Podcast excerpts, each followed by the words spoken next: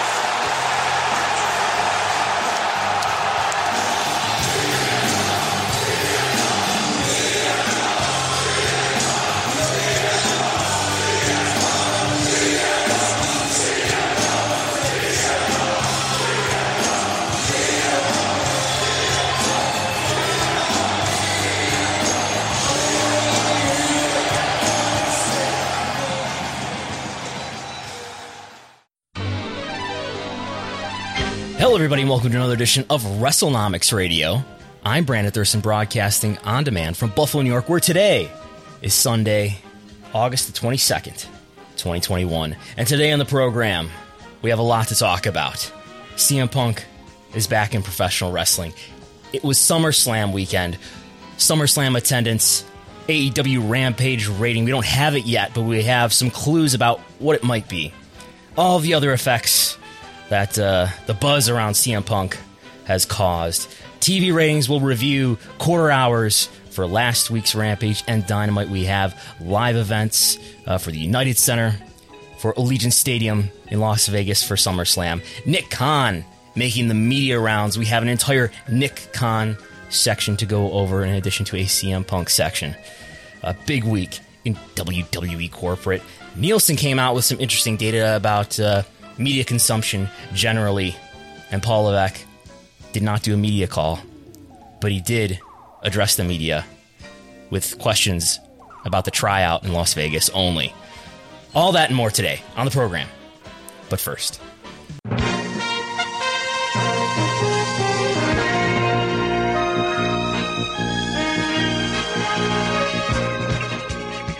Uh, People talk about the shifting of what it is.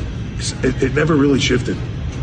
Right. So if you if you go back and you look at the hiring process, not hiring process of a television show, hiring process of who we were looking to train and make WWE superstars, right? Long term. If you go back and you look at that, it hasn't shifted. It's been the same process. When it comes down to it, CM Punk was not as good or as over as a John Cena. Wasn't as good or as over uh, and moved the needle like The Rock. It, it just was, was what it was. And you guys do have comp. There's sometimes there is competition for WWE, sometimes there isn't. When I was writing about it, there were Turner had something called the WCW.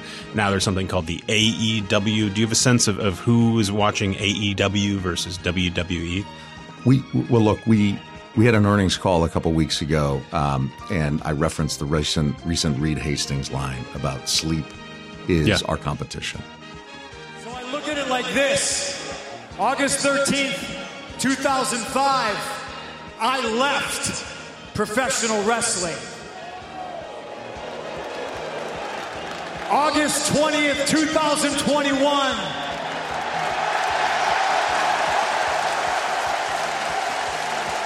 I'm back.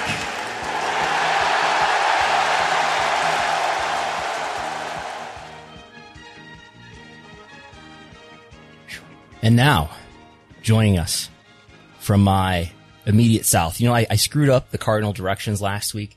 You were to my south west. I said southeast. So retraction on that statement from last week when I was in Rhode Island. Now I am back in central west Buffalo, coming to me from, coming to us from my, I don't know, immediate south, maybe slightly southeast.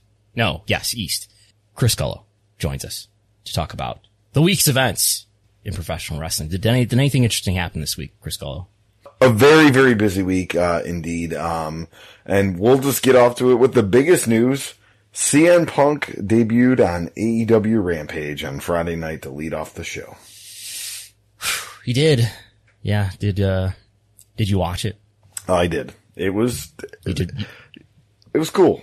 Like, Yeah. that crowd reception was cool. I, uh, that's the most I felt like a wrestling fan in a long time. I've told a couple people. Um, and maybe there's additional reasons for me with, uh, Daniel Garcia, uh, wrestling on the show in a, in a big match with Jon Moxley. Um, but yeah, uh, I put my AirPods in and I, uh, listened to the whole show closely to hear the crowd reactions. It was, uh, it's been a while since pro wrestling has felt that, that much fun. Um, I think there's there's a lot to uh to unpack as far as CM Punk being a symbol for um and the Voice of Wrestling flagship may have talked about this quite a bit, but CM Punk being a symbol for a lot of the discontent that wrestling fans have felt, especially in the time between now and when he left WWE in early 2014. So much has happened and it's been like really a whole era that, that his exit and return to pro wrestling or, or, or, whatever, however you want to term it as, uh, as you just heard the clip there with him uh, saying he's back in professional wrestling. But anyway, it's, it sort of bookends this era of professional wrestling that began in 2014, the beginning of the network era. And, uh, and this other era here where AEW continues to uh, do some really interesting stuff and uh, the story of the business of pro wrestling, the most interesting story to me, and I think to a lot of people, judging by what our audience reacts to here, it is the story of AEW versus WWE, even though they are on dramatically different scales in many ways. Um, I think what people, I, I think what, what Punk meant as a symbol to people is, you know, the frustration that fans felt, A, secondarily, all of the sort of, I'm hesitant to say like injustices, might sound a little strong, but a, a lot of the unfairnesses and, um, the, the, the issues that W has with workers' rights, if you will, in terms of the classification of wrestlers as independent contractors, the, uh, some of the medical treatment that he had that he was unhappy with. I really feel if you go back and watch or listen to the, um, the Art of Wrestling podcast that he did in, I, I remember where I was when, when that came out, uh, on Thanksgiving Day. I was doing the turkey trot in Buffalo. I did the turkey trot as I listened to it in, uh, November 2014. And it, and it's really just an amazing highlight reel of all of the issues and complaints that, uh, fans and wrestlers have and, and would more so publicly have in the years to come. Um, and I think part of the reason why there's an, an additional interest in the AEW versus WWE story, the, the, the fan discontent. A lot of fans feeling unsatisfied with the W core product. Um, but also at the same time, WWE has made more and more money while putting out a product that many people feel is worse and worse. And there's no, there's, it's just, it's, it's, it's insane to, to a lot of people that WWE can put out this product that makes them more and more money over time. Um, and I, you know, I, I occasionally have people who, uh, when I, when I dare to have, um, an opinion ab- about the WWE product, which I think is ultimately important to our, our topic when we discuss the, the business of pro wrestling. The, the quality of your product matters. And people will tell me, well, if, if you think it's so bad, look at your spreadsheets, pal. They're making more and more money. So what are you talking about?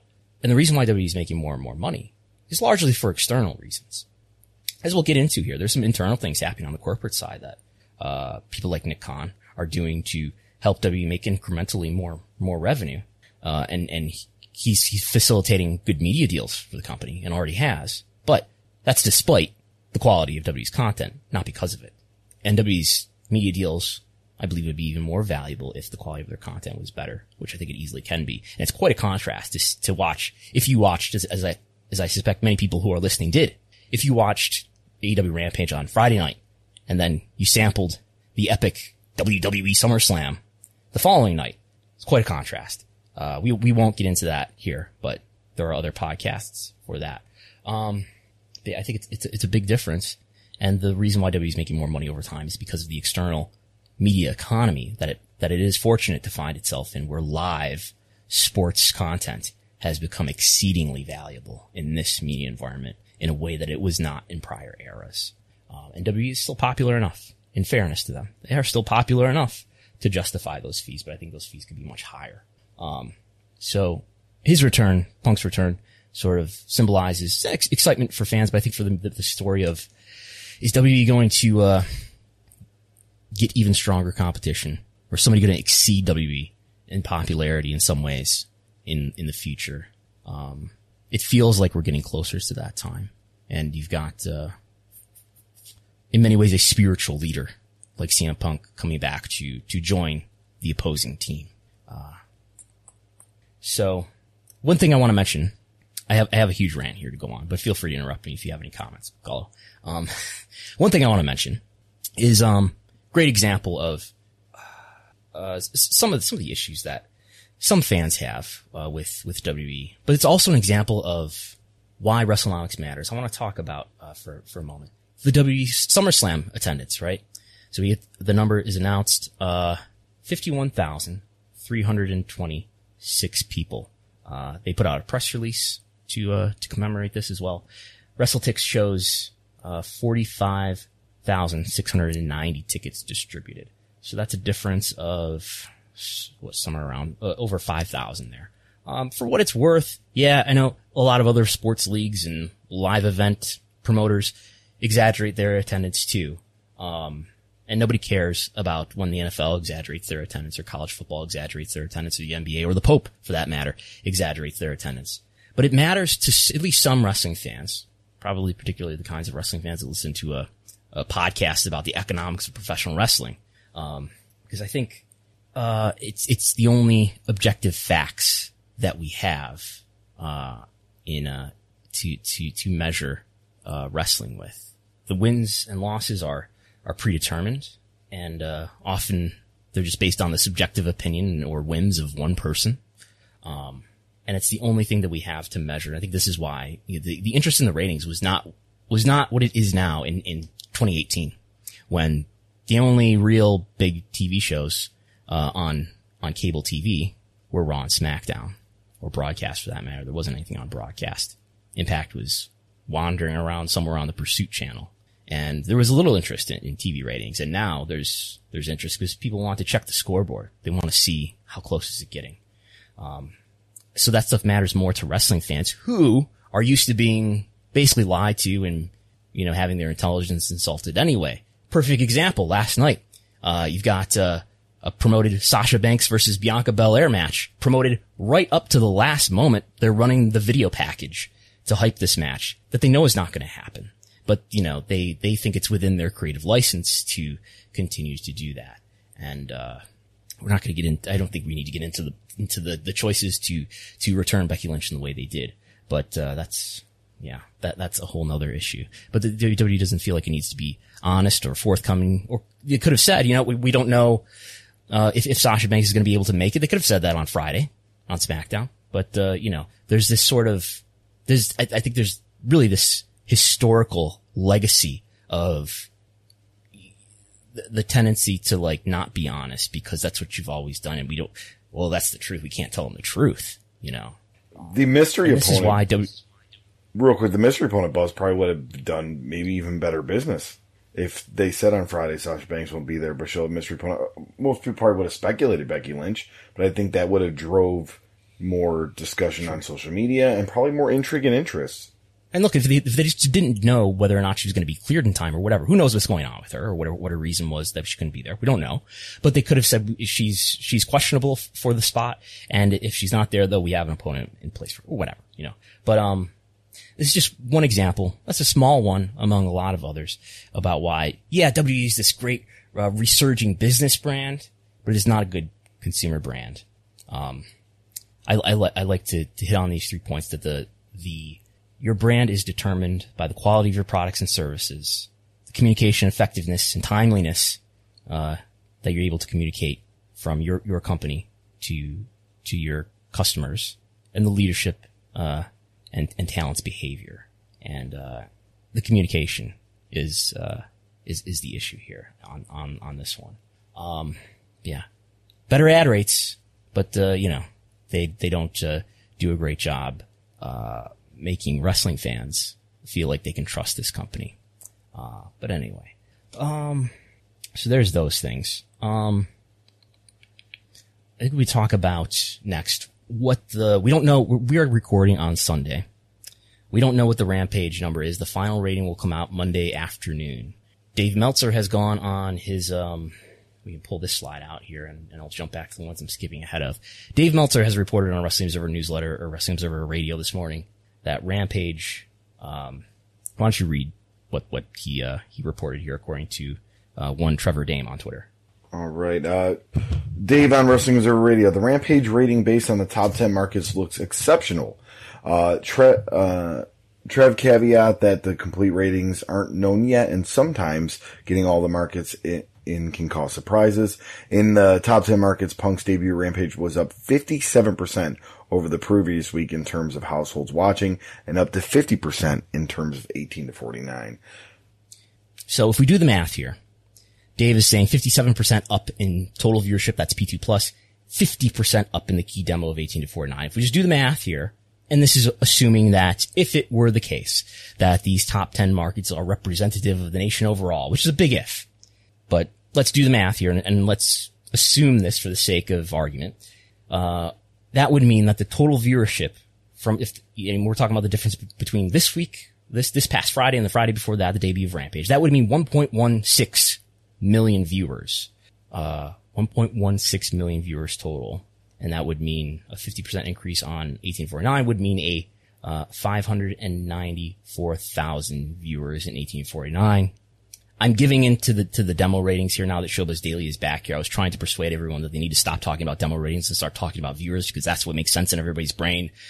But Showbuzz is back, and uh, I even had uh, one prominent person in the business uh, ask me for the demo rating after I gave them the viewer count in 1849. Uh, 0.49, 46, excuse me, 0.46 is, would be the demo rating there. If it was 50% higher than last week, 0.4 six in the, in the demo. That's, that's a raw rating, roughly. That's what raw does lately, I believe. Let's, let's double check that.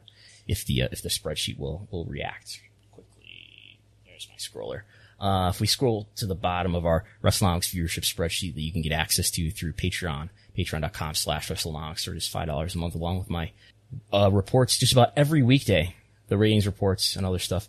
Uh, 0.55 Raw did last week. So it's a little below what Raw is doing lately. Um, when's the last time Raw? Eh, we had a, this record low on July 5th where they did 0.41. Week after that, the last week in the, yeah, the last week in the Thunderdome, they did 0.43. But they have been doing better than that ever since. So this would be just below what Raw is doing lately. If this is the case, we'll find out on Monday. Um, come to think of it, I should probably do a live stream or something on Monday because it's going to, I'm sure there's going to be hysteria in reaction to this number, especially if it's this high. If it's if it's over a million, um, I want to I want to talk about two. I had these notes here because this this tidbit from Dave just came out this morning, um, and I what I had here was let's talk about what the different ranges of of the result would be. Like if it was less than eight hundred thousand, that would be a disappointment. That means it would be no higher than week one of Rampage. Uh, but if it's in the 800,000s, okay, that, that, that's normal. That's within what, what I was expecting. Um, cause if we go here, I did some math here and, uh, I'm like, well, I think the baseline for Rampage is probably about 20% lower than what they did in week one. So that would put it at a just under 600,000 viewers total, about half in the demo. So to get from that theoretical baseline to a million viewers, you got to be up nearly 70%. And I, that just, there isn't a lot of mathematical precedent for that. That's not something that happens really. Um, cause I've got the, I've got what, what I like to do is take the mean of the prior four weeks for a given episode and compare it, uh, to, to the, to the viewership for that episode. And there's, there's like one case where, where AEW did a 70% increase versus the median of the prior four weeks. And that's, that's when, uh, on July 30th, they just returned to the normal time slot. So, so an external factor, not an internal factor having something to do with the content of the show. Um, and then on April 14th, they were up 67% in total viewership. That was the first episode after the, the end of the Wednesday Night War where they were up again 67%. Not 70 though. Um, but this is all very theoretical and we only have one data point to deal with here, which is week one of Rampage to try to figure out what this means. Um, if it's over a million, then, then when I was making my notes here, I wanted to say, well, that's really exceeding my expectations of what, what's possible. Um, if it's like, and I, I wrote in a note here, if it, you know, greater than or equal to 1.1 million. And again, if, if, if these major markets, maybe, maybe, uh, you know, in rural America or something, they don't care as much about what, what was happening on Rampage. But, uh, this would be, this would be just over, you know, 1.1 million. Um, and that's, that begins to be, I'm so hesitant to be hyperbolic here and that I'm going to sound like I'm overhyping it. But then this is, this is like a sign that there is something very that is very much going to shake up the, the business of pro wrestling and the, the popularity of pro wrestling, perhaps. Um, so there's that. I have, uh, I have some other things related to CM Punk and Rampage to talk about, but anything to add to that, Gullo? Um, I just, I'm really curious how many shows actually do over a million viewers after 10 o'clock at night on a Friday.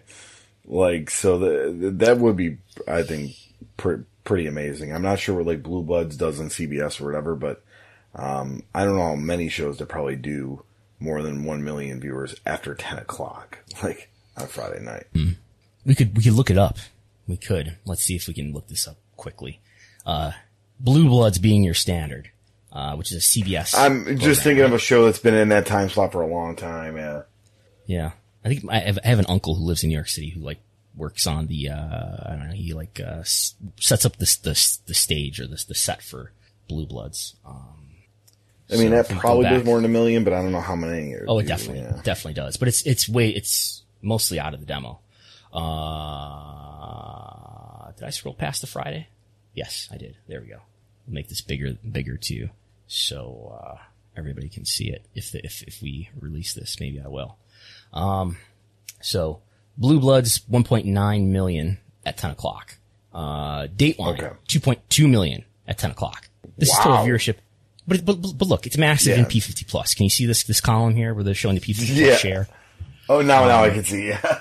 If we look at 18 to 49, uh, SmackDown does, uh, from 8 to 10 on Fox, 0.58. Uh, but yeah, Blue Bloods in, in 1849 does a, does a 0.20. That's, that's a, this is an NXT rating some weeks. Um, uh, Dateline does a 0.30, you know, an AEW number, roughly some, some, I may be a lower end AEW number these days, but yeah. Um, so there's that.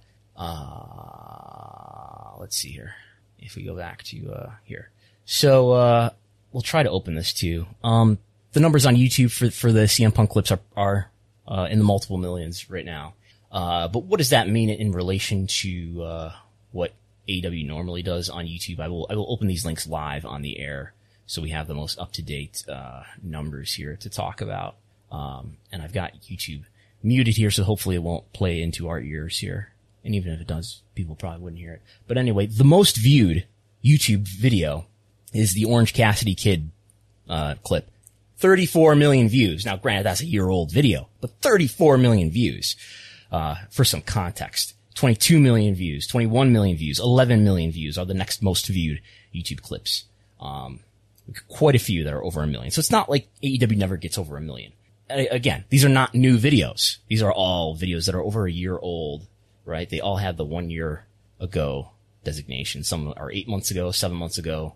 Um, so if we look right now at what the CM Punk clips are doing on YouTube, as we struggle to open them on my, by the way, while we wait for this to load, I have ordered a PC, as I revealed on the live stream the other day.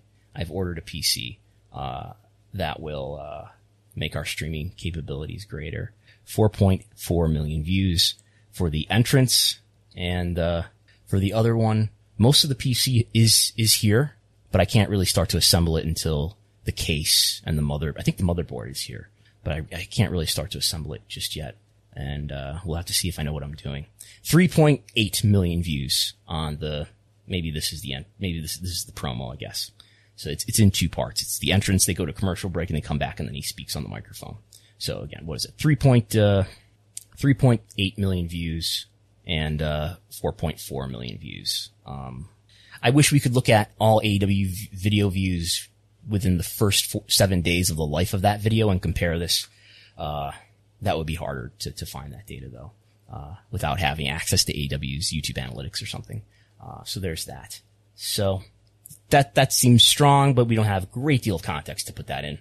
Um, the, the Google web search though, for whatever it's worth, and let's talk about the United States here, but, but I looked at the worldwide too, and it was similar. There's a similar discrepancy. Last week, the first episode of Rampage, um, the Google web search related to AEW, and I think we talked about this last week, right? It was, uh, it was more, it was higher, the volume for AEW web search was higher on Friday than it was on Wednesday, even though Rampage was a more highly viewed show. But it was the debut, so if that was going to happen, that's not a shock that that would happen for Rampage on its debut. It was 1.7x over what it was on Wednesday. Okay, so just under doubling the Wednesday volume of web search. This Friday compared to this past Wednesday, 5.6x last I checked here. Um, so that's a huge difference. And, uh, you know, as I, have said this on Twitter, I shared these, these line charts from Google Trends.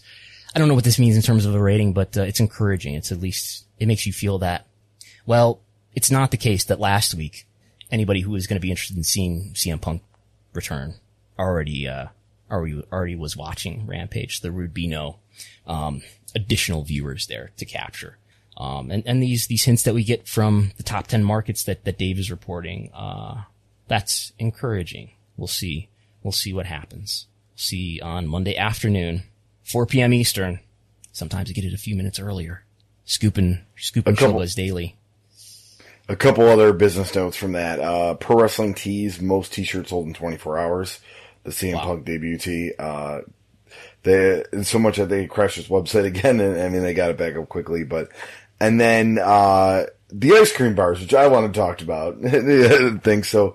Um, I, for some reason, the curiosity of me wanted to know more information about these ice cream bars. Where did they come from? How much were they? Cause that's, you know, I'm guessing that they bought around 15,000 and that's a that, that's a huge amount for a uh, distribution order. Um, I could not find find the wholesale price, but I found the place where you, they bought them, and it's pretty cool ice cream bar, and it's actually like an ice cream shop in Chicago, uh, which you can currently go buy the CM Punk ice cream bar if you were in Chicago or visiting Chicago for five seventy five a piece.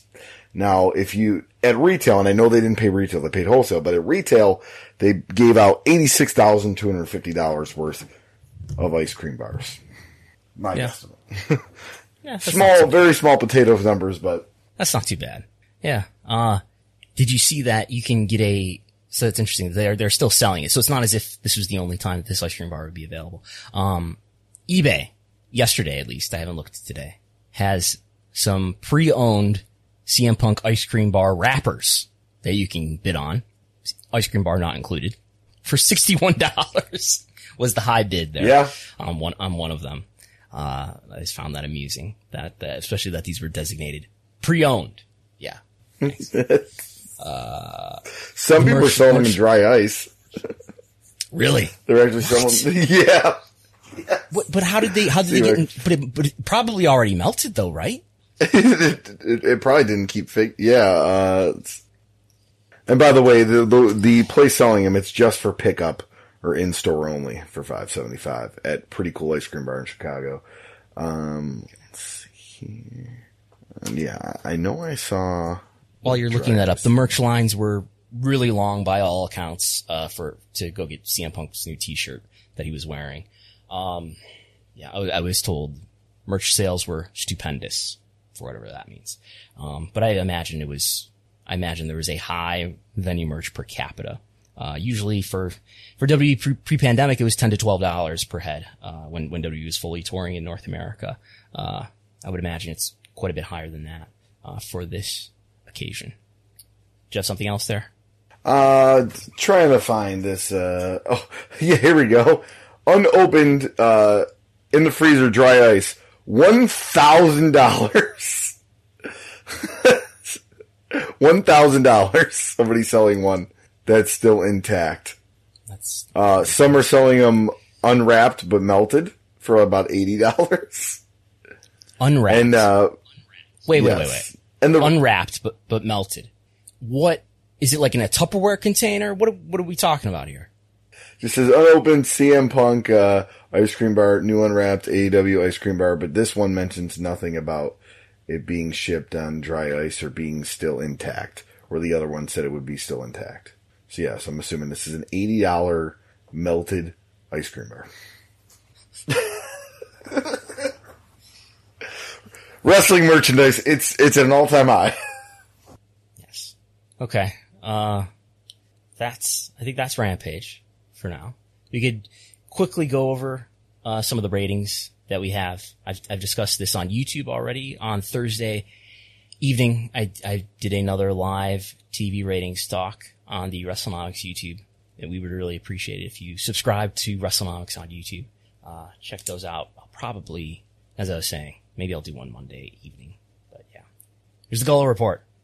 All right, yeah. So we'll just talk about the the fr- uh, Friday, August thirteenth SmackDown. Uh, that did uh, a little over two million, uh, two point oh eight four million uh, with a 0.58, and the eighteen to forty nine. Compare that to Raw from this week on August sixteenth. Did one point one point eight five seven. Uh, with, uh, 0.55 and 18 and 49. And that was a little bit of a bump, uh, where it was, uh, 4, 0.49, 18 and 49 and, uh, little under 1.8 million on August 9th. Uh, NXT, uh, the, the, uh, go home show for TakeOver, uh, 654,000 with the 0.55, 0.15 and 1849. That was down, Yeah. uh, from 750,000, uh, but, and a 0.19 and 1849. So the, the buzz of Real- being really back in kinda- USA after two weeks. Yeah. suggesting that the that the first um that, that the previous week was sort of a rubberneck effect of uh I think related to the news of NXT turmoil that people were had NXT more top of mind and checked out the show that night. um, uh, Dynamite, uh, you know, uh, with, uh, you know, all this buzz happening, what might be on Rampage. Well, they did 975,000, uh, with a 0.35 and 18 and 49. That was down very slightly from the week before with 980,000 and as well as a 0.35 and 18 to 49. And, uh, Impact. Basically an equal 120 number despite despite a stronger card. Uh the number of the previous week was a little bit dis- disappointing, but they were against the the the newly added challenge to the lineup. Uh but uh, same, very similar number here. Basically equal in total viewership, same demo rating, uh, but stronger lineup with, with MJF and Jericho in the main event. Um, but same viewership. And I can imagine they end up back over a million this week, my prediction. Uh, and then, uh, for Impact, uh, 126,000, uh, with the P2 plus, 0.04 in 1849. Week before was 120,000 with a 0.04. And, uh, just one other wrestling related program, Heels, which debuted, uh, this past week, did 128,000 and 1849 was a 0.02 rating with, uh, 23,000 viewers. Um, now, keep that in mind that this was a show that they put on their streaming device before they actually Yes. aired it. I've, I've, been, I've been told that, that, that it's on streaming. I've been told in, in, in my Twitter replies that this, this was also available streaming. I've heard. Uh, But, the uh, impact yeah, number I, was I, I was actually since- watching it this morning. since June. Oh, d- d- is it good? I've heard there's there's a lot of talk about scripts. There, You know, there- there's some scripted. liberties of scripts. Yes, there's some scripts and stuff. Some of it's kind of real, but then so the indie wrestling in you It's, and me. it's about indie feel like wrestlers, right? Like they're that's that's the, the Yes. the setting. They're indie wrestlers. Have you ever been handed a script in indie wrestling? Absolutely not. By the way, he runs a weekly Sunday night wrestling show. Clearly, there's not an athletic commission he's dealing with. Cost They're in. Georgia, right? Yes, yeah. Yeah. But yeah, you're going back to Impact. I'm sorry to cut you out there. Impact was this was this impact was just slightly over what it was last week, but this happened to be the highest one, highest viewership since June. Uh, maybe Christian driving some interest here, uh, who won the Impact title uh, on the first Rampage. Um, yeah, let's think a little bit about Dynamite this week. Yeah, I agree, over a million. Um, does it do better than whatever? Let's say Rampage really is, you know, 1.1 million and change. Does it do better than that? There's so much I feel like I don't know here, and I, I, I did want to talk about the degree to which I don't really know what kind of draw. I've grown to hate that that term because I don't know because you get so many people who are obviously just fans of such and such wrestler, and they want to talk about how such and such wrestler is a draw, or or you know, or or or the same thing in the negative. Um, uh, as uh, have you listened to to the Between the Sheets Patreon thing about the Summer of Punk 2011? Yeah and, and, and, they, and they go over it, and I, and I brought this up in the live stream on Thursday that, you know, if you look at the, look at the, look at the raw ratings in, in uh, summer of 2011, they don't really react to, to the pipe bomb promo or to the money in the bank event in any abnormal positive way. Uh, it's pretty, pretty lukewarm results in the raw rating. So it's not as if, I mean, this, this thing that people remember very fondly and remember as one of these exciting historic moments in pro wrestling of the last 10 years. That, that was 10 years ago too, by the way. 10 years ago! Yep. Can you believe that? It was But- the era of Pawn Stars killing it in the re. That's yes, yes. Chris Ellner fond of, of, of reminding us. Pawn Stars was on top. Um, yeah. It, so it's not like this had immediate positive business results, at least in terms of a TV rating. I'm, I'm sure Punk did well in, in merchandise, but, but yeah, there, you don't see the evidence in the TV rating. So what's going to happen now, ten years later? Um, is CM Punk this big draw now? Is he was he not before? And I, and I feel like CM Punk is such a black box to me in terms of trying to assess his economic contributions to, to, to the, to a wrestling product, uh, like, like AEW. I think he'll have, for whatever TV rating effect he has, I think he'll have at, at least an equal, if not greater effect on things like, uh, pay-per-view buys in terms of, now granted, it's got to be couched in the right way and he's, oh, I guess he's going to wrestle Darby Allin. Um, but, uh, I think you get even more out of the passionate fan in, in terms of, you know, drawing people into, to watch for free, maybe one thing. And if you want to argue that, well, the casual fans care this much and the, the hardcore fans care that much, well, then maybe the hardcore fans, maybe they'll pay $50, uh, more so than the, than the general audience is willing to tune in to a wrestling show. But I think something that I never hear really talked about, and I think this is an increasingly relevant phenomenon in wrestling, as wrestling becomes not just about personality. Um, I think let's say, think about Bruno Sammartino. Um, in, when, when was Bruno's prime? The 60s? Am I getting that right? Uh, y- y- si- yeah, I would say 60s and 70s, but 60s.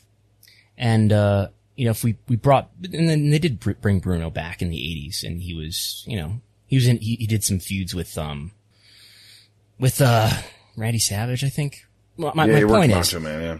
yeah, my, my point is, I don't think Bruno Sammartino, this far after his prime, that far after his prime, means as much as a lot of other, a lot of wrestlers today mean at the same amount of time past their, I don't know, physical prime or original po- rise to popularity. Because the 80s, for example, and I feel that maybe Bruno's not the best example. Um, maybe like Lou Thesz is a better example. I don't know. But we, we don't have, we didn't have in the 80s all this access to media. We didn't have endless wrestling video libraries available to us. We had what was available in the 80s. I don't even know. I mean, we were barely alive. Uh, we, might have had Blockbuster, right? You might have had a video store that you could find a, a very limited selection of wrestling tape. Um, you, you, you got access to whatever you got access to on your TV. There was obviously no internet and so forth. And now today, it's, it's so much easier to familiarize yourself and grow a passion for and an affinity for intellectual property, if you will. As much as I kind of hate to put it that way. Intellectual property of, of wrestlers who are no longer actively performing. So I think another example of this is take Shawn Michaels in, in the mid nineties, uh, 1996. D- WWE's not doing great financially in 1996. Shawn Michaels is the champion. Um, he's relatively popular in, in, in the WF. Um, he's respected by fans as, as a great performer. Uh, that's his prime. That's, what I think of as his prime. And then of course he takes his absence, returns in the 2000s, and I would argue he's a far be- better draw, far bigger draw in the 2000s when he's well into his 40s, uh, than he was in his prime. Because you got all of these people who used to be kids in the mid 90s, let's say, they're adults, they've got spending power now, they're, they're willing to go to WrestleMania and spend a, a couple hundred dollars or more on a WrestleMania ticket to see him wrestle The Undertaker, for example. Um, because as time goes on, this nostalgia grows. Our, our ability to access media has exploded, and we're more able to. Uh, I, I, think of like think about all these remakes that that are made for for movies. You know, it doesn't. It, that's different because it's we're not talking about an athlete here, but like they're they're going to remake Superman and Batman movies forever.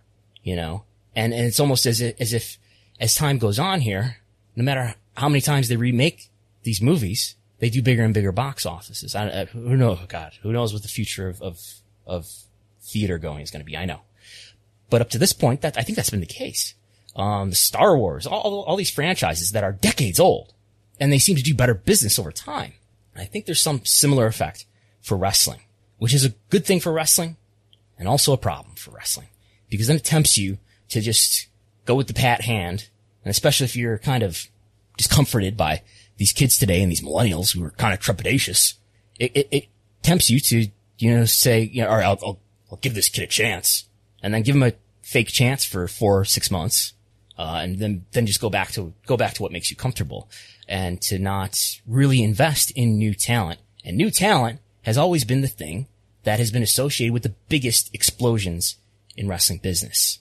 Uh, whether that was Hulk Hogan in the 80s, Steve Austin and The Rock in the 90s, uh, Antonio Inoki, Giant Baba in the 70s, uh, yeah, the, the Three Musketeers in New Japan in the 90s, Okada in the 2010s. Um, so it, we're, we're, I think we're, we're kind of increasingly living in this time where it's easy to rely on legacy IP, if you will. Legacy is just a euphemism for old, uh, in, in, in, media business talk I found. Um, so, and, and this is where maybe in some ways there's an important difference between what AEW has at its disposal and WWE has at its disposal. WWE is, is the company with the multi-decade legacy IP in their access. AEW has two years of legacy IP. Uh, they have some wrestlers who have been around for a long time, but in terms of a video library, uh, they don't have so much. And maybe that, that motivates AEW that doesn't have a huge legacy to fall back on. Maybe that motivates AEW to, I'm overcomplicating this, but maybe that, that motivates AEW to, to produce new stars more so than it does, uh, WWE. But really, we're just overcomplicating the fact that Vince is an out to lunch head of creative and Tony Khan is, is simply a competent one. And that's, that's what's happening. Um, but those are, those are the settings in which, um, they're producing wrestling TV, I guess. Um, just a couple quick things. Uh, first, before we get, forget out of the TV ratings, uh, Dark Side of the Ring is coming back September 16th. So they, yes, they will be, uh, they will be into the uh, fold. And then also too, Fightful did report this week that TNT was very excited about CM Punk, and I'm assuming that's also other opportunities as he is a pretty established actor now at this point, uh, especially in the horror and thriller movie circuit. Possibly some crossover Synergy. there with Synergy. Warner Media, with him him being on a on that type of series, or, or I don't know if they still do ratings are great, but what there, about synergy? Yeah. So synergy Um, indeed. Uh, okay. Uh, the SmackDown number on Friday, we don't know. I'm not going to venture to guess. There was more NFL preseason programming, uh, preempting, uh, SmackDown. Not in as many markets as last week. We've only got Fox, uh, preempting in, it looks like Baltimore, Washington, Louisville, and Lexington. We had a lot more markets the, the previous week, but it, it but the, the prelims. there there was a more that- Saturday games. That's why. There are more Saturday games. There's more set. Yeah, but go ahead, sir. Okay. Um, the prelim rating, which I've learned this is what we have to call it. Not fast affiliate. No one knows what that means, even though that maybe that's more technical terminology. Not overnight, because there's no reason that anybody thinks that overnight doesn't mean accurate, right? Preliminary rating. That's, that's, that's the, the word to use, I think. Um, but the preliminary rating would indicate that from 8 to, to 10, Fox was being watched by 2.2 million viewers, which would be a pretty big rating for SmackDown. What SmackDown been doing lately? Let's go to the spreadsheet. SmackDown, uh, the previous week did, uh, about 2.1 million. Week before that, almost 2.2 million. So this, this is possible, I suppose. 2.2, uh, 2.0 million, 2.1 million. So, uh, I don't know. I know a lot of people have the theory that, um, uh, people turn their TVs on on Friday night, you know, before 10 o'clock and were thinking about wrestling and decided to turn on Fox to see what SmackDown was up to.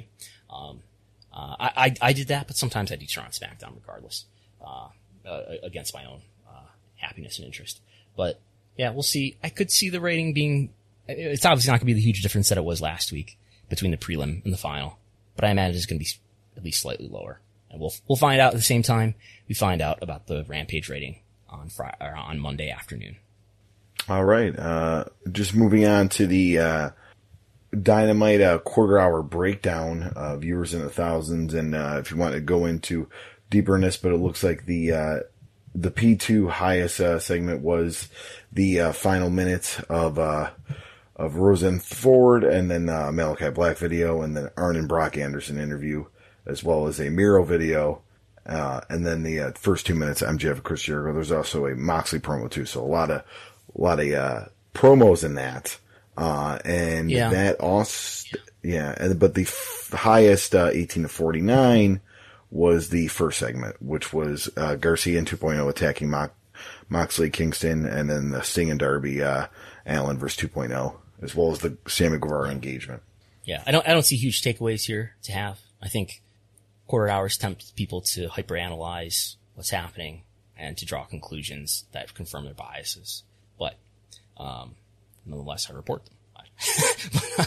uh, I, I do think there is a takeaway to have here about this this Thunder Rosa um, match. Where is that? That's in Q six, uh, the seven minutes of it, and then the finish in Q nine or Q seven rather. Uh, Q seven was the peak of the show in total viewership and was a little bit of an increase. Got pretty consistent 1849 viewership here, but uh, there's two quarters here that do over a million. It's Q6 and Q7. Those are mainly Q Q uh, six mainly consists of the Thunder Rosa and uh, Penelope Ford match, and then the following quarter for one minute consisted of the finish. And uh, Q7 is usually the low point. Um, it's more often the low point, I think, than any other quarter. So I think I think it's encouraging of the, the idea that the Thunder Rosa um, is a draw. Yeah. All right, uh, moving on. Uh, I don't know if you want to go over the 18 to 49 chart. No, Okay, yeah, so you skip screw that. those line graphs. All right. Yep. All right. Uh, we'll go to uh, the live event uh, g- bar graphs that you have here, uh, starting with the uh, past live events. If you want to break that down. Yeah. Uh, let's let's just let's talk about um, what AEW and WWE have been averaging. Now that we have quite a few shows here, um, we've got Raw averaging. This is according all all this data is according to WrestleTix estimate. Um, Raw is averaging uh, over nine thousand tickets distributed. SmackDown is averaging nine thousand eight hundred. I should I should round these. Raw is averaging nine thousand one hundred. SmackDown is averaging 9,800. A lot of this is market dependent, to be fair. Super shows, which are euphemisms for house shows. in the hobby, it's not easy being a fan of ripping packs or repacks. We hype ourselves up thinking "Ah, maybe I can pull a Ken Griffey Jr. rookie card, but with zero transparency on available cards and hit rates, it's all just a shot in the dark. Until now. Introducing slab packs from arenaclub.com, the only repack that provides real value, a complete view of all possible cards, and clear hit rates for each one. Now, when I buy slab packs at Arena Club, it finally feels like I know what I'm getting. I was able to open an Arena Club slab pack, and and I'll be honest, it was a lot better than what you normally do. Say you go to a card show and there's a random innocuous brown bag of cards, and yeah, you can open it and look, it's going to be junk. You're you, you know what I mean? Like you know what you're probably going to get in those. Maybe you find that fun. And sometimes I do. Sometimes I like just opening up cards and saying, "Ah, hey, look at some random cards or whatever." But if you're really in this game to to find value and find particular cards, it sucks to have to buy these mystery packs, and it ends up being you know almost nothing, you know, nothing of value. Not with Arena Club. You can display again of all available cards, hit rates, grading, so you know that when you're opening up the slab pack, you are going to get something valuable. You are getting something good. And Arena Club, in addition to having those great slab packs we just talked about, is also a marketplace for card collecting, buying, trading, selling, displaying, all that sort of stuff. But those Arena Club slab packs, man, they are revolutionizing the repack game with transparency. After your pulls are revealed, they'll immediately be placed in your vault for safekeeping or trading and selling, and you can have them officially graded by Arena Club as well. So again, sending these things off, it's going to be officially graded by Arena Club, and the Arena Club grading process is accurate, fast, and transparent with full grade rationale provided and explanation of how your card was scored. So whether you're buying, selling, trading, or displaying, Arena Club is the card collecting platform that you have to check out. So right now, I've got a special offer here for Voices of Wrestling Network listeners. You can get 10% off of your first purchase by going to arenaclub.com slash VOWnet. Again, that's arenaclub.com slash VOWnet. Now, that's a crazy offer. That's 10% off a $400 slab pack. $40 off right there. 10% off your first purchase. No matter what that purchase is, 10% off. Again, that's arenaclub.com slash VOWnet. Arenaclub.com slash VOWnet for 10% off your first purchase on Arena Club.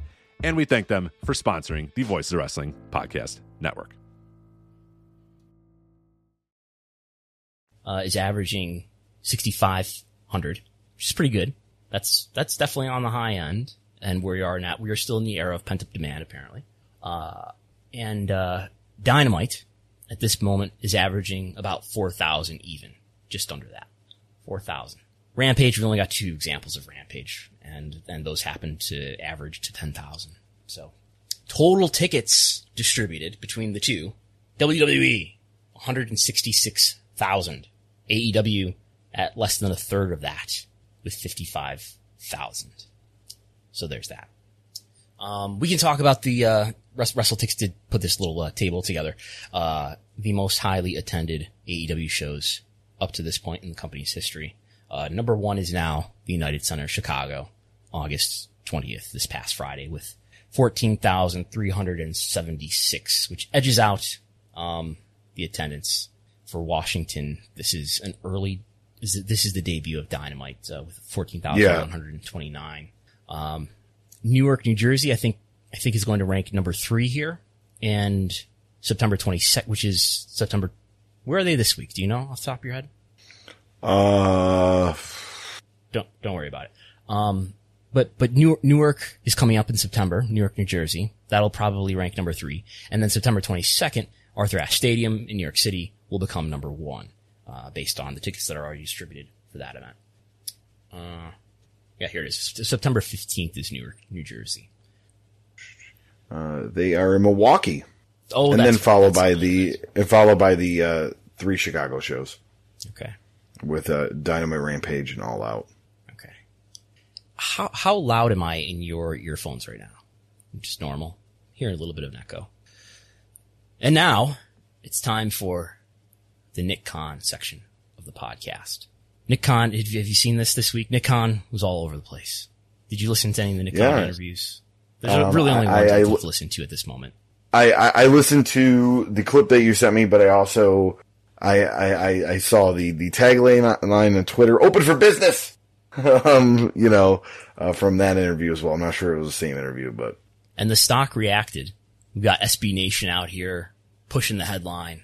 Stock is up two and a half percent.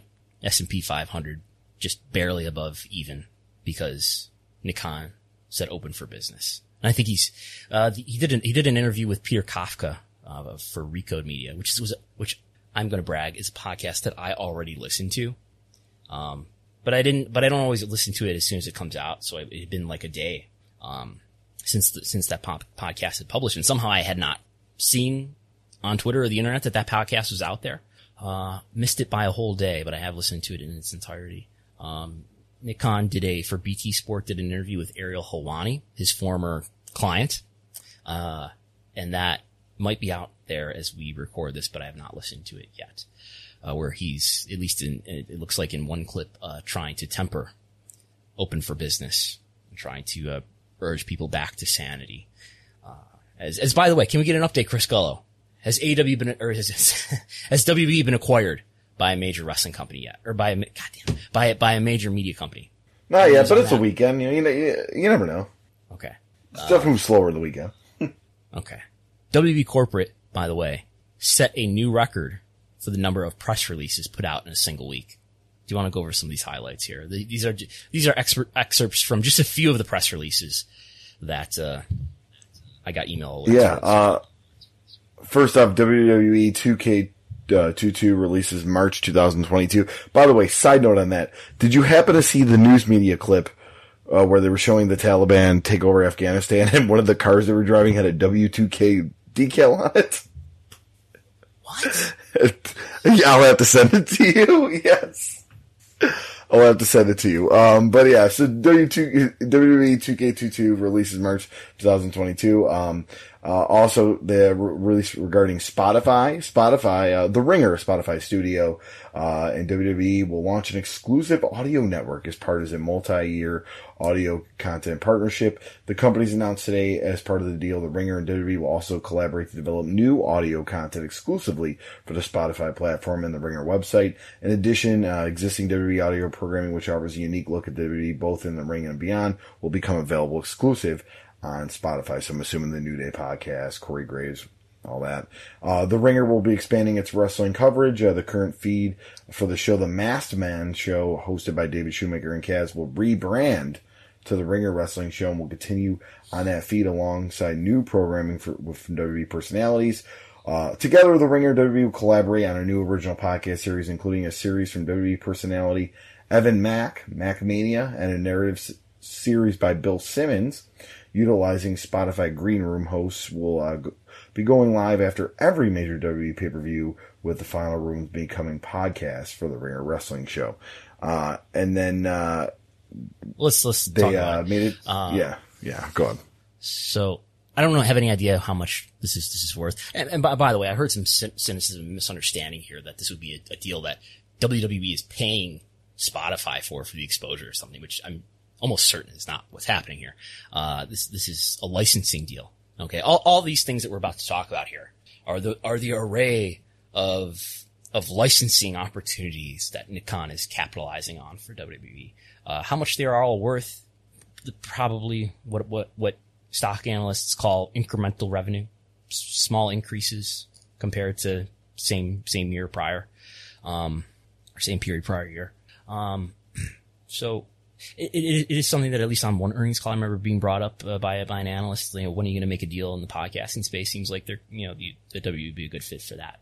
So not a huge surprise that they would do this. Um, and uh, they're probably getting something for it.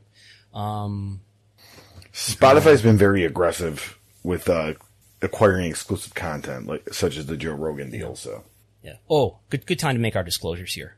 I have Spotify shares. You have WWE shares. I do. I no longer have WWE shares. You oh, you're out. When, when I'm out. sell? I bought more. When I bought more Dogecoin.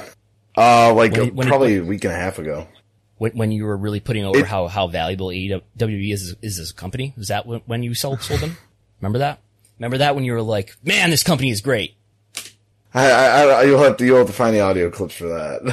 but, uh, no, uh, I, I, ended up, it, it wasn't moving much, so I ended up selling it, and then I saw Dogecoin was really low, and I'm like, yeah, I might as well just go all in, and, uh, Dogecoin has been doing absolutely awesome. Like, it has been on a big increase. Let me get this straight. You you cashed out on WWE. Did you make a gain, by the way? Uh, very small gain. Okay. Big, Prob- big gain, small like- gain. Yeah. So Chris Gullo made some money on uh on WWE, full disclosure. Uh but then he transferred, he liquidated and transferred that capital over to, over to the Doge. So, Doge fell to 19 and it's at 31 cents right now, so. okay. Wonderful. Replica belts. Yes. So, uh, MLB uh, replica belts in uh, multi-year partnership to create MLB-inspired WWE Championship title belts and accessories featuring the logos of all 30 Major League Baseball clubs from around North America. The new line of merchandise launches in 2022, marking the first time these items have been available for fans. This is the first official licensing agreement for WWE Championship title belts between WWE and the other major sports leagues. Um, as part of the agreement, MLB and WWE will collaborate to design and manufacture team-branded belts, as well as belts that collaborate some of the league's jewel events, such as the World Series, All-Star Game, and Home Run Derby. Additionally, the two sides will create custom side plates and unique Lucha Libre masks. This is something that uh, Nick Khan hyped not in the most recent earnings call, but in the one before that in May that they had a deal with a major sports league coming. And, uh, here it is. More, more on Jewel events later in the program. I would imagine uh, that some other leagues probably fall through this and, and do this as well. You know, uh, the MLB went up. I mean, uh, the replica belts people talk about all the time when the uh, like the players were having for the Super Bowl and stuff. So Yes. As, as I say often, if you want to know why W championship belts are now just giant W logos that people strap around their belly buttons, that's why. So that everybody sees the WWE logo. NFTs. Yeah, uh, we had the John Cena SummerSlam Gold uh, NFT with the new Super Mario inspired logo. Uh, that was going at a thousand. Uh, and then, uh, we had the, uh, John, Cena SummerSlam 21 Platinum. The, this title belt looked like it was almost a spinner title, uh, NFT. That, that was at 21,000 and that, that, uh, those are, uh, that auction ended, but we still have the, you could still buy one of the limited edition SummerSlam 2021 John Cena digital cards. So, uh, yeah, it, it, it, these, you can still get a John Cena NFT for a thousand dollars. I know they, they put a lot of, uh, bells and whistles on this, like tickets and whatnot. Um, but yeah, the, the single item one, $21,000. Uh, they decided to go with this, this offering of, uh, the limited edition and the one item, uh, as opposed to they, there were the Undertaker NFTs at WrestleMania. There were three different, I think there was a gold, silver, platinum or something like that, bronze. Maybe there were four. Uh, so this is a more limited offering and, uh, NFTs seem to have cooled off, which, uh, I should, I should have looked this up beforehand, but what was the inventory to begin with on these, these John Cena limited edition items that there's still 454, uh, items left of, so not selling out, maybe reflective of NFTs not being as, uh, as much of a craze anymore. All right. Uh, we will, uh, move on, uh, just have a couple highlights of the week. Uh, we, we already talked about the NFTs, but, uh, the article from Sportico, if you want to get into that. Uh, John Wall Street from Sportico did an article, uh, where he had some comments from Nick Khan, basically hyping up all these things that we're talking about here in terms of what, what W has done to improve their product licensing line, which is, um, a line that they make over, usually, you know, well over $40 million of revenue in, in a given year. Um, and, uh, I think Nick Khan was hyping to, to John Wall Street that, you know, this is a, this is a quarter or this is a line of revenue that has really grown. And if you compare this to, uh, Q2 2019, non-pandemic, it's up 20%. Uh, and, and I do buy the idea that a lot of that may have to do with things that, uh, that Nick Khan is doing in terms of monetizing, uh, IP in, in different ways that have not, uh, been happening before for WWE. So, uh, and, uh, I, uh, I provided some numbers to, uh, to John Wall Street to, uh, to, uh, you know, help him understand what the difference really was in revenue over time. Gus, just real quick, there was 500 NFTs of those gold uh, limited edition cards, and it was also the logo and everything they were using on the limited edition merchandise that you can uh, really? get for. Uh, yeah, these were limited edition Super Mario John Cena merchandise. So, so they only sold 46 out of 500 of these. Yeah, right? on Yahoo Finance said they were. Yeah, Yahoo Finance said they were listing 500 of these NFTs. Jesus. All right. Um, moving on. All right. Uh, moving on. Uh, we got an announcement that Money Money in the Bank 2022 will be at Allegiant Stadium. Uh, pretty pretty big uh, st- stadium for a Money in the Bank event, and that will be July 4th, 2022. Yes.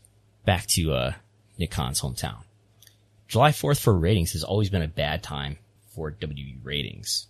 So I wonder how that will be reflected in the, uh, the, the ticket sales might not be as, as, as affected.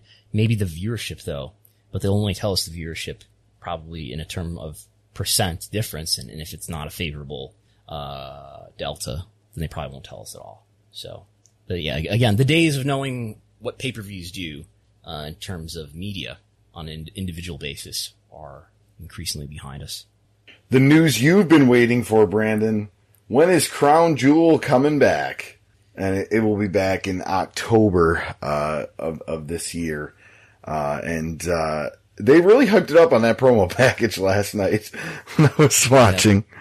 Both both this and the video game uh, W2K22 announcement uh, about the video game too. This was expected, I believe, to be out in the fall. The video game was supposed to be out in the fall um, after uh, they they postponed it and came out with um, Battleground, right? Battlegrounds, the sort of um, yeah Battlegrounds arcade style game.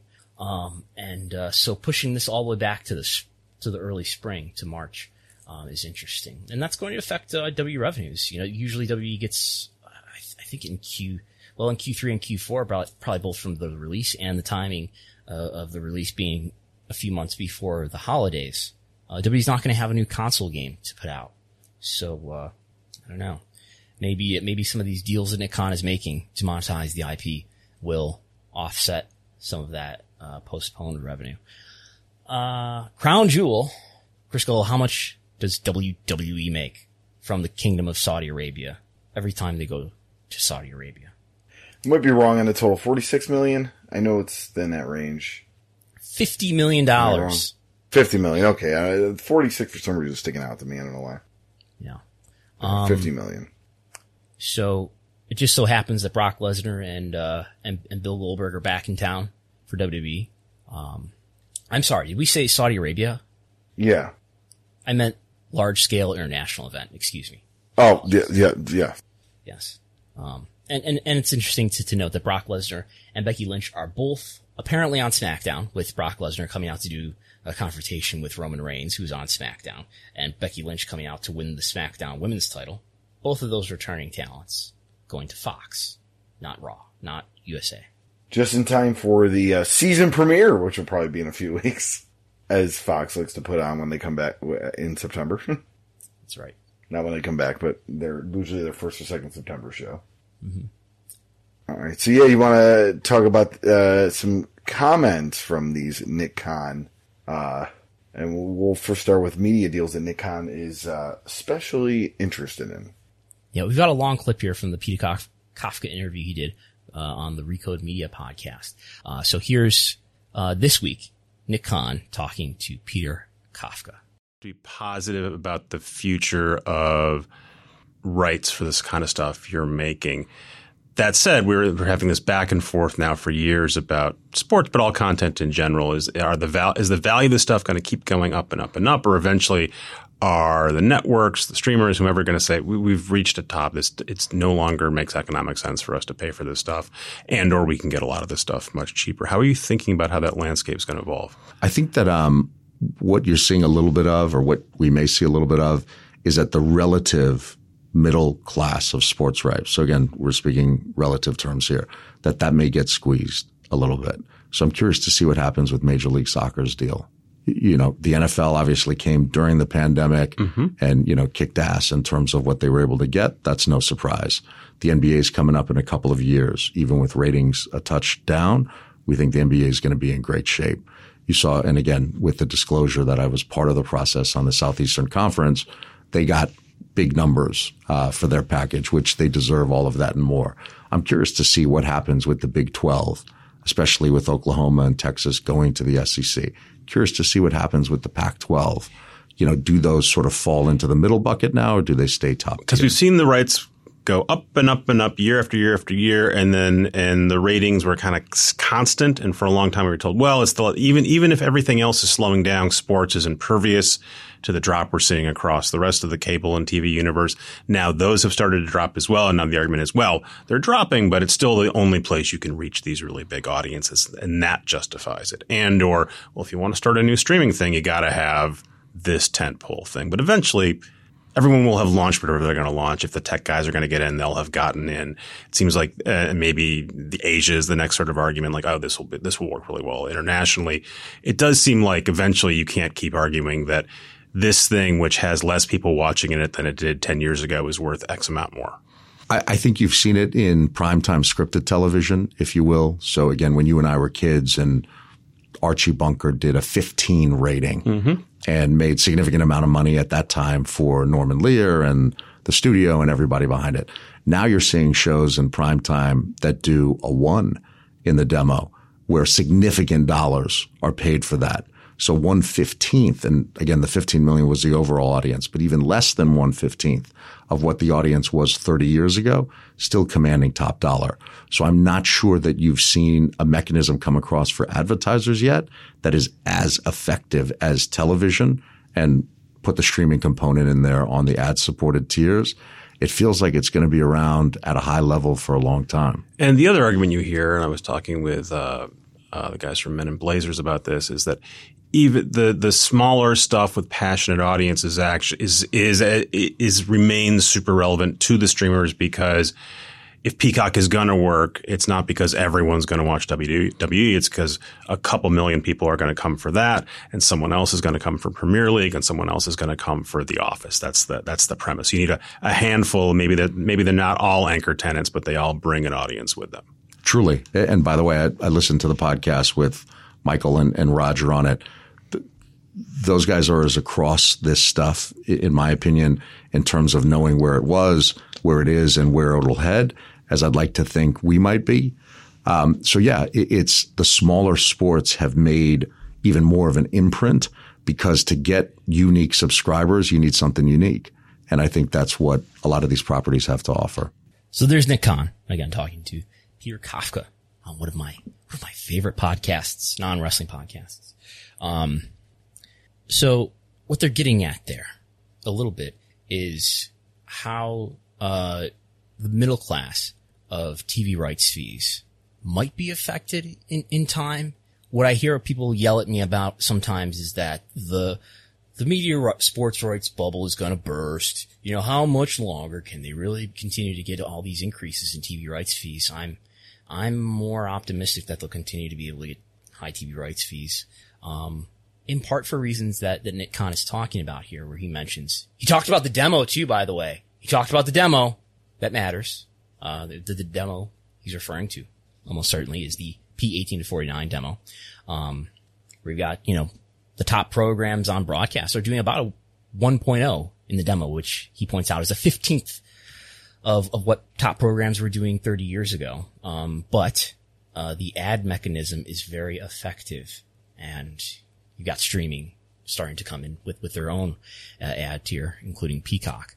Uh, but he, he, he's very interested to see how the MLS, the soccer rights go. He's interested to see how the Big 12, uh, goes, those TV deals for, for college football. And he's clearly positioning the NFL and the NBA as, is in, is in the upper class of sports rights. What's, what's, uh, conspicuous here though is where does he, and, is not touched on in, in this clip or, or in, in the interview, uh, overall, where does he view WWE sports rights? He's clearly publicly optimistic about WWE's ability to garner increasing media rights values over time. And I suspect he is privately, but it seems possible that WWE is in the middle class of, of sports rights, which means that there is uncertainty about the ability for that class of sports rights to grow over time, which is interesting, to say the least. All right. Uh, and then, uh, we got a nice little chart of the gauge of, uh, and this is from Nielsen. It's a total TV and streaming st- snapshot, which is really interesting. Uh, and this is, uh, you know, in a total day with two or more people in a house and the breakdown in, uh, cable still doing 38%, but, uh, streaming 28%, broadcast 24%, and then other was under 10%. Yes. So, as, as everyone knows, Chris Gullo, no one watches linear TV anymore. Just old people, which this is not broken down by age. But here we have the majority of TV watch time. This is, this is, uh, this is called Nielsen's total TV and streaming snapshot. So I think this means not just television, television and set watching, but this would, I read to include mobile devices and tablets as well, and laptops and computers, etc. Yet here we have what's 24 plus 38%. That is, let's see, 42 plus 20 is 62% is happening through either cable or broadcast, what we call linear TV. For those that don't know, broadcast TV just means uh, your basic channels like ABC, CBS, uh, NBC, Fox, CW. Majority still happening uh, through linear TV. When when uh, you know I've got young people, probably anonymous teenagers with avatar uh, profile photos, telling me that the ratings don't matter, and I would like to see the YouTube numbers about this because nobody watches linear TV anymore. Um, now, granted, yes, this is going to change over time, and, I, am sure it has been changing over time. That streaming is occupying a greater portion of this pie chart, and will continue to occupy a, a larger portion of this pie chart over time.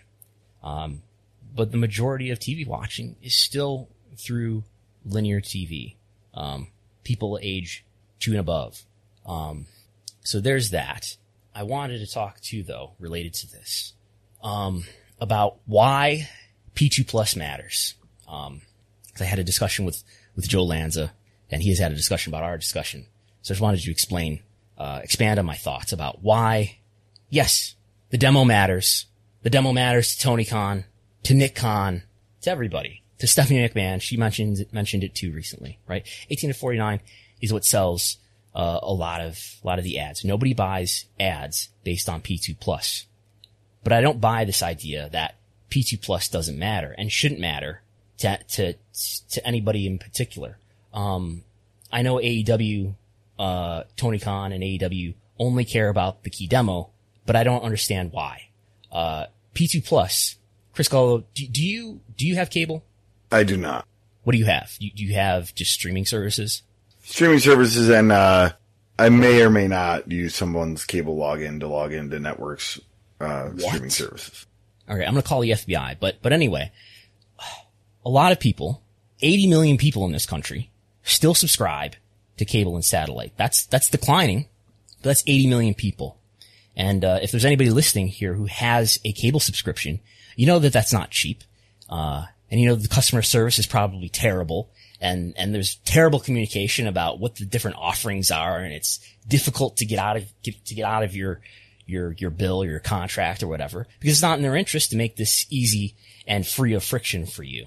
They want you to, to not have to, to not think about, uh, changing your plan, trimming it down or canceling it because these cable businesses or satellite businesses in the case of DirecTV and Dish Network are very profitable businesses.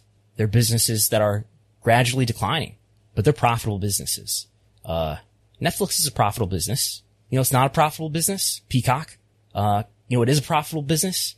Uh, Xfinity Comcast. So when we, when we talk about the ad advertising, and this relates to the key demo, right? Nobody buys an ad based on the P2 plus rating. Absolutely. People buy ads based on the demo ratings of 18 to 49 or some other demo. Uh, that's, that's nice for a cable network. Cable networks make money through selling ads that air during their programs. You know where cable, cable networks make more of their money though? You know where they make the most of the, the majority of their money? Not through ads, through carriage fees that they charge cable systems like DirecTV and Dish Network and Spectrum and Comcast Xfinity. TNT charges those carriers to carry Turner networks. That makes up the majority of the revenue. That makes up about, about two thirds of the revenue. You know, makes about one third of the revenue? Ads. You know what's supporting this profitable system? People, everybody over the age of two that lives in a household that uses a linear TV subscription. You know what the most popular video service is in the United States? It's not Netflix, it's not Hulu, it's not Disney Plus, it's not HBO Max, it's not YouTube. It's the linear TV bundle that people pay not, not nine ninety nine a month for, that people pay, you know, upwards of hundred dollars a month in some cases for, depending on what your, your tier is and what your package is. And I know there's internet bundled in there and phone, etc. But this is a huge business and it's a profitable business. It is a declining business. And that's why all of these media companies are scrambling to, to get a streaming service to catch the, the, the, the shrinking profits that they're still making off of cable TV. They need a lifeboat to transfer these declining uh, profits from. But let's talk about P50 plus. Even though, yeah, there's these P50 plus people that, and you know, tons of them watch Raw and, and, and NXT and Blue Bloods and God knows what else. Fox News. And their ad eyeballs are not worth nearly as much as people in 18 to 49. That's true. But you know what? People over the age of 50, how they also contribute to TV? They pay their cable bills every month. Okay. And, and if they're over the age of 50, what's the life expectancy in this country? It's about 78, right? They're not going to die within the term of, most of them are not going to die in the term of, of a wrestling contract, uh, a wrestling TV contract, which is four, four years in the case of AEW with the option, and it's five years in the case of WWE. So this idea that one should only care about the demo, I don't understand. And, uh, if, if total viewership doesn't matter, then sure, I, I, guess I can understand why the net, why the, the, the, wrestling companies, for example, or the NFL would talk about P2 plus because that's the bigger number than 18 to 49, even though perhaps the, I, I, I, I would, I would, I would tend to agree that the 1849 is more valuable. But what I don't understand and don't agree with is the, the notion that P2 plus just doesn't matter. It's the bigger number to offer in, in, in PR. But then you still got media journalists like John Ourand from the Sports Business Journal who talk about total viewership far more often than they talk about 18 to 49. They talk about 18 to 49 sometimes too, but they talk about um, total viewership as well. Why does WWE put P2 Plus in their key performance indicator slides? Their P18 to 49 is, is far more exceptional in, in the greater landscape of television viewing. Yet they put P2 Plus in their slides. If AEW wants to only ever negotiate in the United States with Turner, and if, and if Turner truly just totally dismisses P2 Plus, let's assume that that's true and that they only care about what happens for viewers between the ages of 18 to 49. Great. But I don't know that that's the strategy of every other TV network in the United States. And is AEW just sort of surrendering to this idea that they're never going to do business with anybody outside of the Turner universe or the Warner Media slash Discovery universe? Wouldn't it behoove them to be valuable to other potential suitors? Or maybe it's just the case that AEW never sees itself broadcasting outside of the Warner media slash discovery space in the future because the long game is maybe just to be acquired by that company in the end. So I think that's, that's, that's my view on it. And I think it's, it's our job to not just relay the thoughts of the executives in wrestling, but to, put to scrutinize how they look at, look at the media business and look at their business. And I don't know, to question why, why they look at it that way when it doesn't make sense when I look at the total picture. I, I, but I'm, I'm more than happy to be corrected and I'll relent if, um, if we can find, uh, some other examples of people who are not employed by AEW or talking directly to people at AEW who are as big a champions of this notion that P2 Plus doesn't matter. I only care about the key demo. I love you, Joe Lanza. All right, yeah. So uh, we have some comments from Triple H from the tryouts, uh, which uh, just a note on WWE tryouts. Uh, there were some independent talents signed, but mo- they were mostly connected to a wrestling school like, such as Booker T's. Uh, I know the one uh, woman who was a Las Vegas native. She had experience on Wow Women in Wrestling, but hasn't wrestled in two years uh, on a match. Um, but uh, not not not the usual uh, indie names you hear getting signed out of things like this. Um, and but Triple H was asked a question regarding the direction NXT. Here's Triple H, as we uh, kind of discussed last week. Is Triple H going to do a media conference call like he always does before the takeovers? Is he going to do a? Is he going to take questions from the media in this environment? And the answer is no. Well, okay, he will, but trial questions only. Okay. So here's Triple H uh, talking in Las Vegas to to the wrestling media about the tryout, and and uh, this is um this clip comes from Ariel Helwani. I don't know who's asking the question though. We don't we don't hear the question, but he's talking about.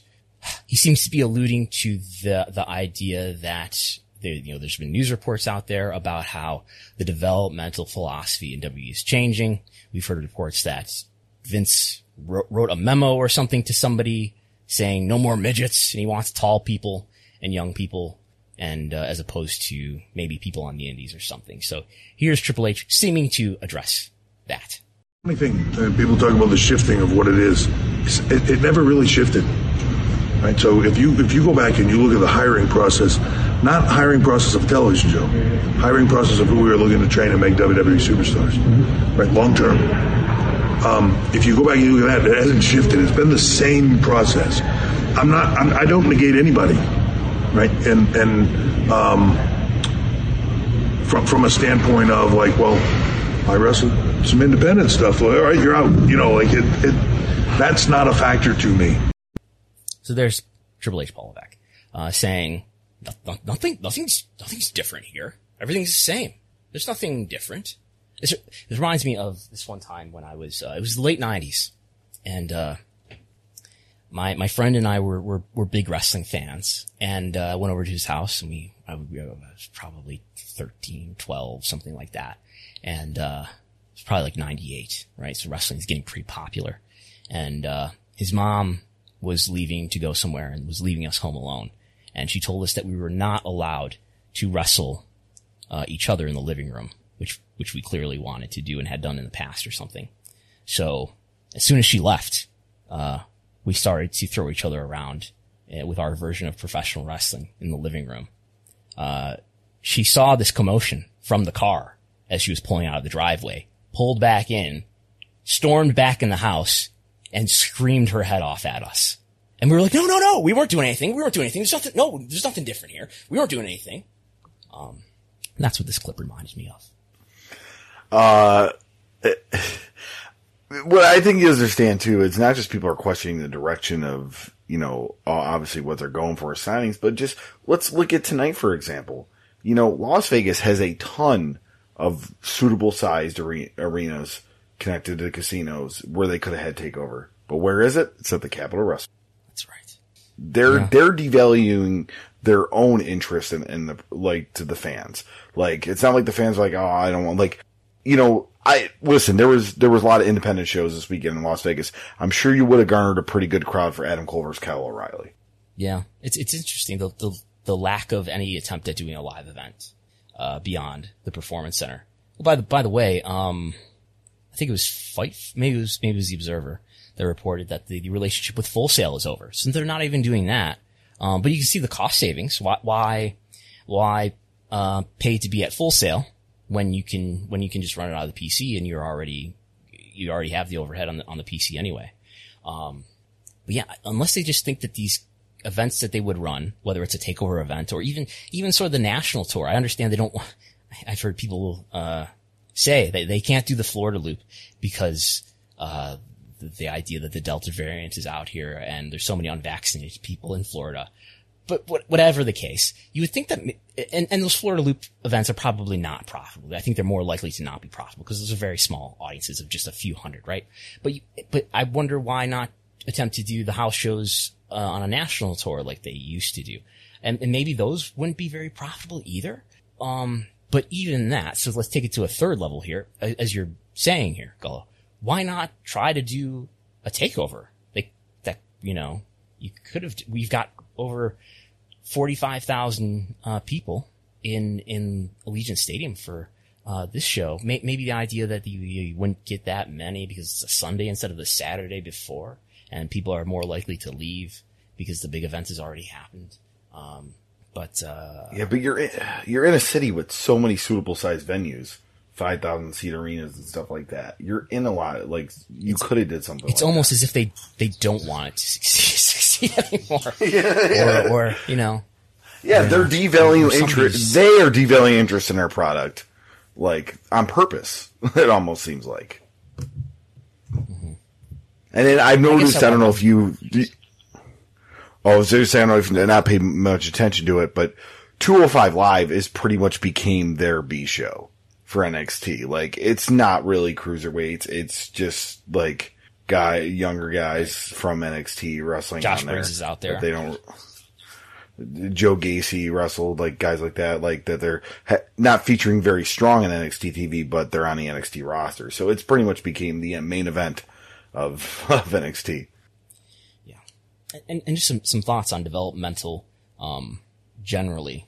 Um, I think what we see in happening, um, in AEW, granted, AEW, I know, I know AEW's viewership is about half of what Raw and SmackDown's is. Um, but AEW's viewership is certainly bigger than NXT, which is maybe developmental now. Are we are officially acknowledging it as developmental? So AEW is something more than developmental. Um, it's something that is, that is attracting a TV rights fee of, of you know, about 44,000, $44 million a year. Um, NXT is attracting something far less than that. And, and AEW stands in a position to, I, I think at, at this moment, if all things are equal in a couple of years from now, to get a, a multiplication of its TV rights values, uh, in the future. But anyway, my, my point is, um, this is not developmental. This is really lucrative television. Um, and you've got people, uh, on, on AEW TV, uh, talent on AWTV that I, I can only imagine if they were in the WWE system would not be in a similar comp- or comparable position in WWE right now. I'm, I'm thinking of the MJFs, the Darby Allins, and more recently, Daniel Garcia's, who, disclosure, I you know, we trained Daniel Garcia at Grapplers, but it just speaks to this, this sort of mythical idea that you need to be in developmental, uh, even if you're an indie guy to be there for, you know, maybe a few years before we can really say that you're ready. And it just slows down the process, I think, of star development in that you're, you're going to have this person sit down here in developmental because you think they don't, you think they're not prepared or something. It's, it, it doesn't make sense to me. Besides the fact that you've got, uh, somebody who doesn't know how to evaluate talent very well at the top anyway, who's probably going to squander them, uh, especially if they're not very tall. Um, which it's, it's such an expose of WWE developmental that we're seeing before our eyes in, in just the TV that, uh, AEW, uh, is, is putting out. Um, I believe that the indies and Japan and Mexico and the whole non WWE industry, uh, which is free of any internal cost to any wrestling company, by the way, uh, is a better developmental system than the one WWE spends millions of dollars to uphold. Um, I mean, you, you can put Division One athletes, or you can put non-Division One athletes like MJF and Darby Allin and Daniel Garcia on TV without having them do compound movements in a million dollar facility, or you know, housing them for two to five years before they they move up to the main roster. It's like the whole notion that uh, W developmental, um, it just it proves to be more about reinforcing, I think, in, in effect, more about reinforcing a hierarchy, uh, and more about reinforcing their supposed unquestionable wisdom and they're sort of holding their nose arrogance uh, about you know the the indies that that comes from the incumbent class of executives and legendary veterans. Um, it's more about that than it is about preparing wrestlers to truly become stars that draw money, brother. Um, you know, when they're just going to take that talent and you know graduate them up to a creative environment that's not going to know how to evaluate them well or tell sensible long-term stories that are going to be in the best interest of cultivating their star power anyway. Um, so yeah. All right. Um, with that, uh, just, uh, hey, it's, uh, SummerSlam happened and can you get everything on WWE, uh, the WWE network had on Peacock? Uh, I don't think so. Yeah, let's see. This might break our our test stream here, but uh, there is a Twitter account, somebody running a Twitter account that has been keeping an Excel spreadsheet um, that I will display on the screen, and we are at as of I think this is yesterday. So so yesterday was SummerSlam. Um, ninety-two percent of the titles that were on the standalone WWE network are now on Peacock. Most of what's missing are the hidden hidden gems. There's basically no hidden gems on there. Um, there's as of yesterday one episode of SmackDown missing out of the 1100 episodes of SmackDown. Um, what else is missing? There are some some things in the originals category that are missing. 80% of that is there. But 10,282 titles out of 11,125 have made it to Peacock. Most of it is there, including a lot of the territorial stuff. Uh, but some of it is not. Um, all right. And then, uh, did we touch on last week that, that report surfacing that a couple years ago that WWE did try to buy CMLL? I can't remember if we touched on that last week or not. I don't know. We probably Cause I know it was out there Yeah, I- last week. Um, just, I, I know was- they, they talked about it last week at Figure Four Weekly. Was was that an? It was just due to the arena. I think it was figure. Yeah, I think. Well, I think it was kind of rehashing what what Dave brought up in 2019. But uh, let's see here. I know they mentioned it in Figure Four Weekly, and uh, that got a little bit of traction. But this hasn't happened in a Is, couple is there years. still a Figure Four weekly? Um, Well, it's just Figure Four Weekly Four online. newsletter. I'm not sure. It, it just, it says it's credit to figure4weeklyonline.com. Um, yeah, but while not known, uh, there were a few talks a few years back, uh, of WWE buying CMLL. Uh, WWE wanted to run Mexico with the idea it could get the cream of the crop talent in Mexico and then groom some of them for the U.S. market. The belief was that if they owned CMLL and got all the top talent, that AAA wouldn't be able to keep its talent and they would have the best of both. Uh, where the deal fell apart was CMLL to sell. They wanted selling the arenas as part of the deal, and WWE didn't want to own so many older arenas. W did not want to own Arena Mexico and Arena Coliseo. They might have owned Yeah. buildings too, but yeah. It was something Dave originally reported a couple years back, but but it, I found it interesting that they just came down the pike recently. That- where that- remember Nick Khan said the in his interview. Yeah. In, in the interview we did with Colin Cowherd, where he mentions that they're interested in, in expanding into Mexico. Not that they want to acquire either of the two companies, alluding to AAA and CMLL. So maybe that's what he had in mind with some knowledge that WB was uh, in 2019 before Nick Khan was in the company that they had discussed that. Um, yeah. All right. Uh, any other uh, final news and notes? Nope. I think this is this is going to be the longest episode we've ever done. Yes. yeah, Yeah. Probably. And now it's time for plugs. Yes. I'll, uh, I'll, I'll just you go first.